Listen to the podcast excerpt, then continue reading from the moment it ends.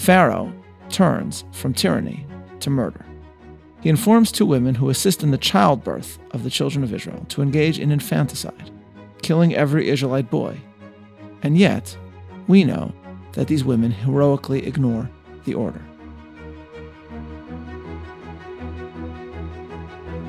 Welcome to Bible 365, Episode 16 The Sarajevo Haggadah and the Daughter of Pharaoh. I'm Meir Soloveichik.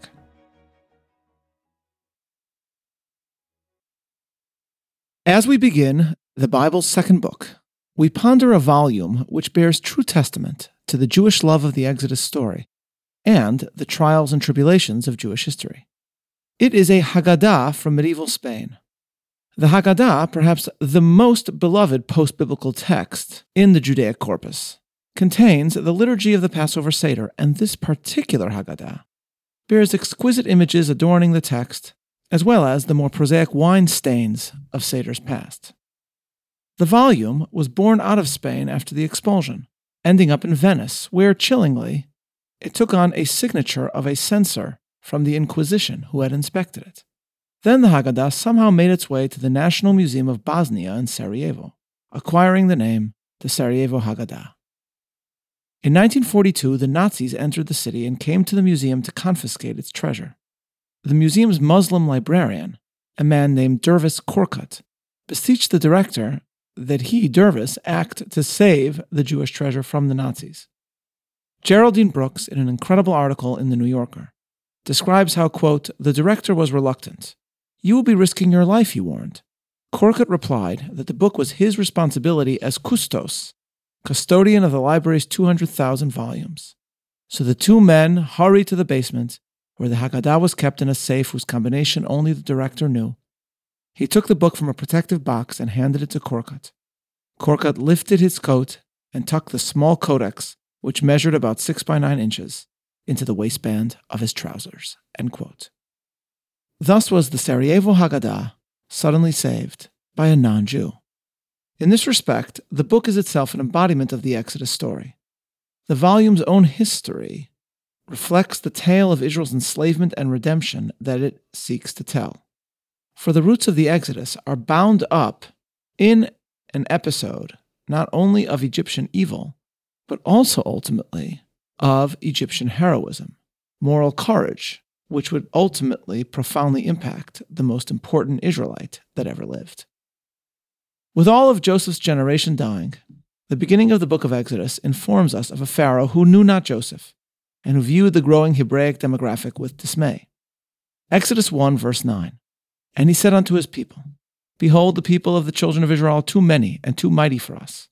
Come, let us deal craftily with them, lest they multiply, and it come to pass that when there befalleth us any war, they also join themselves unto your enemies, and fight against us, and get them up out of the land.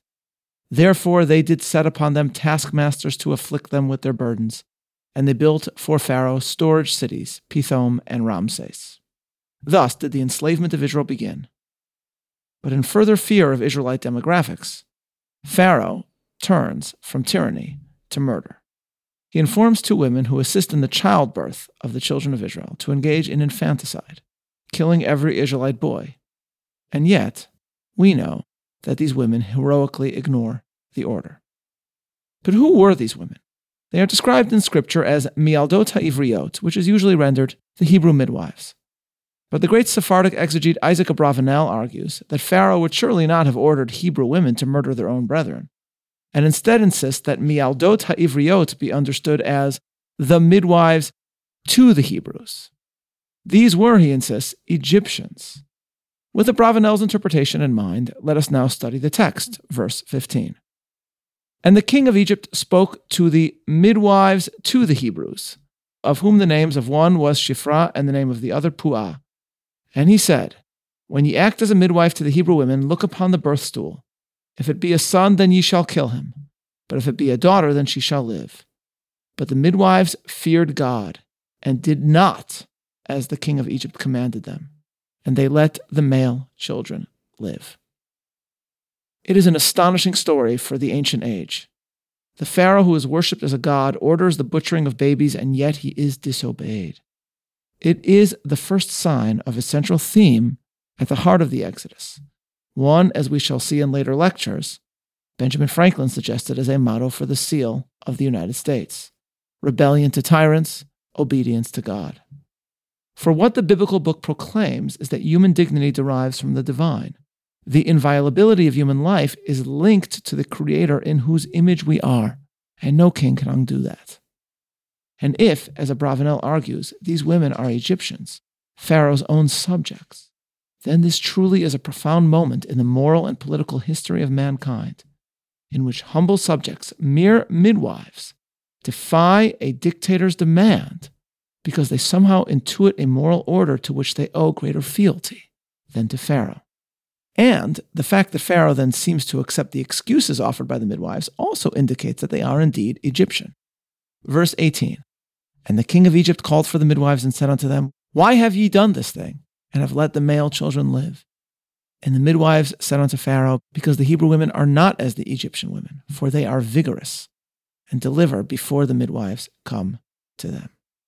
Were these women Hebrews, one would think that Pharaoh would be somewhat suspicious. That he is not can best be explained by the fact that it was inconceivable to him that these two particular people would dare to defy him.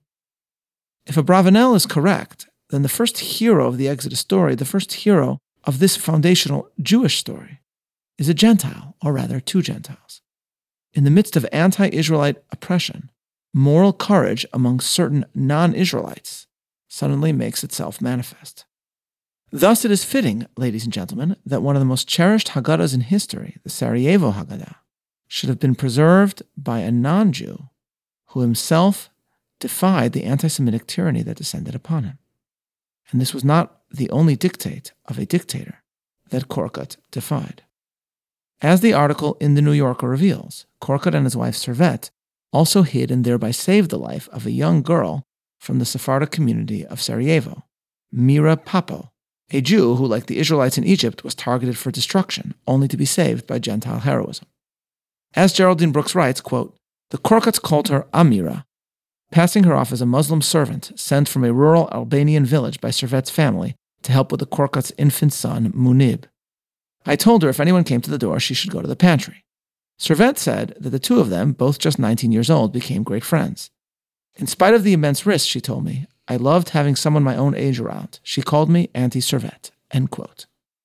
Thus, the Haggadah is saved, preserved by a non Jew who also risked his life to save a Jew.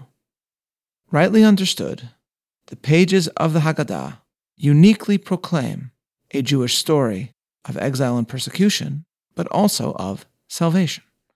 On the one hand, the wine soaked pages are adorned, quote unquote, with the Inquisitor's inscription in the Venice ghetto, a reminder of centuries of affliction and hate that Jews received from non Jews. But on the other hand, the only reason that we have these precious pages, the only reason that we have this book today, is because of the extraordinary courage, morality, and heroism of a non Jew. Thus does the Haggadah embody the original Exodus whose story it tells. A story of persecution at the hands of non Jews, but also rare but extraordinary non Jewish heroism. And the midwife's heroism is only the beginning. It is the mercy of another Egyptian that truly sets the stage for the redemption. With the midwife's refusal to obey his order, Pharaoh instead insists that the newborn boys be thrown into the Nile. An Israelite baby is born, hidden for three months, and then his desperate mother takes desperate action. Chapter 2, verse 3. And when she found she could no longer hide him, she took for him an ark of bulrushes and daubed it with slime and with pitch. And she put the child therein and laid it in the reeds at the edge of the river. And his sister stood afar off to know what would be done to him. And the daughter of Pharaoh came down to bathe in the river. And her maidens walked along by the riverside. And she saw the ark among the reeds, and sent her handmaiden to fetch it. And she saw the child, and behold, it was a boy that wept. And she had compassion on him and said, This is one of the Hebrews' children. Pharaoh's daughter finds Moses in the Nile. She defies her father's decree. Through the intervention of the ever alert Miriam, Moses' sister, the baby is brought back to his birth mother to be nursed. So his earliest moments will be spent in a Hebrew home. And then Pharaoh's daughter adopts the child and raises him as her own. Verse 10 And the child grew, and she brought him unto Pharaoh's daughter, and he became her son. And she called his name Moses, and she said, because I drew him from the water. Here again, ladies and gentlemen, how the Hebrew works is a bit ambiguous, and translation is tricky. The simple understanding is that Moses' appellation is a pun. In the verse, the phrase, I drew him, is Mishitihu, and so it would seem that Pharaoh's daughter names her adopted son, Moshe, Moses, as a pun on this word, Moshe Mishitihu. Of course, in English, this is lost entirely, and so it's a bit amusing when in Cecil B. DeMille's The Ten Commandments, Bithiah, the daughter of Pharaoh, finds Moses and proudly proclaims, You will be the glory of Egypt, my son, mighty in words and deeds. Kings shall bow before you. Your name will live when the pyramids are dust. And because I drew you from the water, you shall be called Moses. But of course, for the puzzled audience experiencing it in English, this makes no sense at all. But even the standard understanding of the Hebrew is enigmatic. Indeed, countless commentators find this purported pun profoundly puzzling. Why would an Egyptian princess ascribe to her son a name bearing a Hebrew pun? Why would she pun in a language not her own? I therefore prefer the explanation of my favorite biblical commentator, whom we have met before, Rabbi Naftali Tzvi Yehuda Berlin. Rabbi Berlin is also my ancestor, though that's not why he's my favorite commentator. Well, maybe a little. Rabbi Berlin argues that the baby's bestowed name is not a pun. Moses in Egyptian is essentially the word for son, S O N. For Rabbi Berlin, Pharaoh's daughter is exclaiming, I have drawn this baby from the water. I have saved his life. Therefore, even though he was born to another woman, even though he will be nursed by her, my son he remains.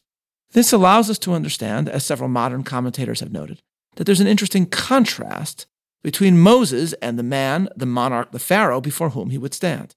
If, as is often thought, the Pharaoh of the Exodus is named Ramesses, which is Ra Moses, son of the sun god, then Exodus pits Ramesses versus Moses, the paganism of Pharaoh, against the moral heroism of his daughter. But here, ladies and gentlemen, is what the Torah never tells us. Presumably, Moses' Israelite parents whose names we later learn are Yocheved and Amram, named their child at his birth. And the Midrash contains all sorts of suggestions as to that particular appellation, but never, not once, are those names used. He is known only in the Bible, only by the name which he has received from an Egyptian. In so doing, the Torah itself is recognizing in a remarkable manner how critical one act of heroism from a non Jew was to the story of the Exodus itself. Of course, the very fact that Moses bears an Egyptian name will lend a drama of identity to his story, and it is this that we will consider in tomorrow's talk. But for now, we must ponder the dialectic contained in the Exodus story at the outset. For in the tale of the Egyptian enslavement, we have always, on the one hand, seen the start of a pattern of persecution that exists throughout our history. Shelo achad bilvad, we sing at the Seder, Amad aleinu lechalotenu. Not only one, not only Egypt rose up against us to annihilate us. Rather, in every generation, they rise up against us to destroy us. V'hakadosh baruch hu matzilenu miyadam, and the Holy One, blessed be He, saves us from their hands. There are patterns in Jewish history. From the Exodus tale, we learn of the constant threats to the people of Israel. Yet, in the midst of all this, we also at the same time mark the moral heroism of particular Egyptians. Heroism which stands as a testament to the moral capacity of mankind. And thus, this complexity reflects how we tell the Exodus tale in the Haggadah. Much of the Seder is particularistic, people of Israel oriented. But after the meal is consumed, suddenly psalms are sung that are not only about Israel or not largely about Israel at all, but rather looking forward to a time when all humanity, in a world redeemed, will join in praise of God. Praise the Lord, all the nations, adore him, all the peoples, we read in the Haggadah, followed by another stanza, universalistic in nature. Nishmat kol chai tivarech et shimcha. The soul of every living being will bless your name. The genius of Judaism lies in its balance of the particular and the universal. We focused first on the tale of the chosen nation, but we end Passover evening by thinking of all humanity. As the years went on, the Exodus themes of persecution and moral heroism were further reflected in the story of the Sarajevo Haggadah and of its savior. When Tito's communists took over Yugoslavia, Dervis Korkut was absurdly placed on trial for aiding fascists. Korkut's family asked for Mira Papo to testify on his behalf, to describe how he had worked against the German fascists. But she, afraid what would occur if she turned out at the trial, failed to do so. Mira Papo married, became Mira Papo Bakovic. Her husband died. She emigrated to Israel. And overcome by guilt, she testified to Yad Vashem about what Korkut had done for her. And Korkut's family was sent a certificate by the institution, bestowing its greatest honor, proclaiming Korkut a righteous Gentile among the nations. Fast forward to the 1990s and the war in Yugoslavia. Korkut's daughter, Lamicha, like many members of her community, was in deep crisis and needed to escape the country. Geraldine Brooks writes that, quote, Lamicha and her husband tracked down the head of the local Jewish community and produced the crumpled photocopy that Mira Papo testimony had provided for them. The certificate bears a biblical epigraph in English and Hebrew Whoever saves one life is as though he had saved the entire world. The Macedonian Jews, delighted by the opportunity to repay a debt from the Second World War, went into a frenzy of lobbying and organizing. Four days later, Lamicha and her husband flew to Tel Aviv. Their children, they were promised, would join them there two days later. They arrived in the terminal at Ben Gurion Airport, blinking in the strong Mediterranean sunlight and the flash of reporters' cameras. The story of how Dervis, a Muslim, had saved Mira, and Mira, a Jew, had saved Dervis's child, proved irresistible to the Israeli media and to its politicians. End quote. Brooks concludes her tale of Korkut's daughter by telling us that, quote, in the midst of all the chaos, someone addressed her in Serbo Croatian. It was a good feeling to have someone speaking your language, she said. But she had no idea who it could be, greeting her so warmly. Pushing through the crowd was a slender, wiry man she had never seen before, with a shock of dark hair and a mustache. Opening his arms, he introduced himself, and Lamicha fell into the embrace of Davor Bakovic, the son of Mira Papo. The Bible's second book gives us the first story of the persecution of Israel, and we know that it will not be the last. Enemies arise in every generation, but in the midst of evil, there is also, at times, heroism. Thus is the story of the Exodus, the sadness and the joy, the exile and the redemption, contained in the pages and the history of the Sarajevo Haggadah. This is Meir Soloveichik, looking forward to learning together tomorrow, signing off.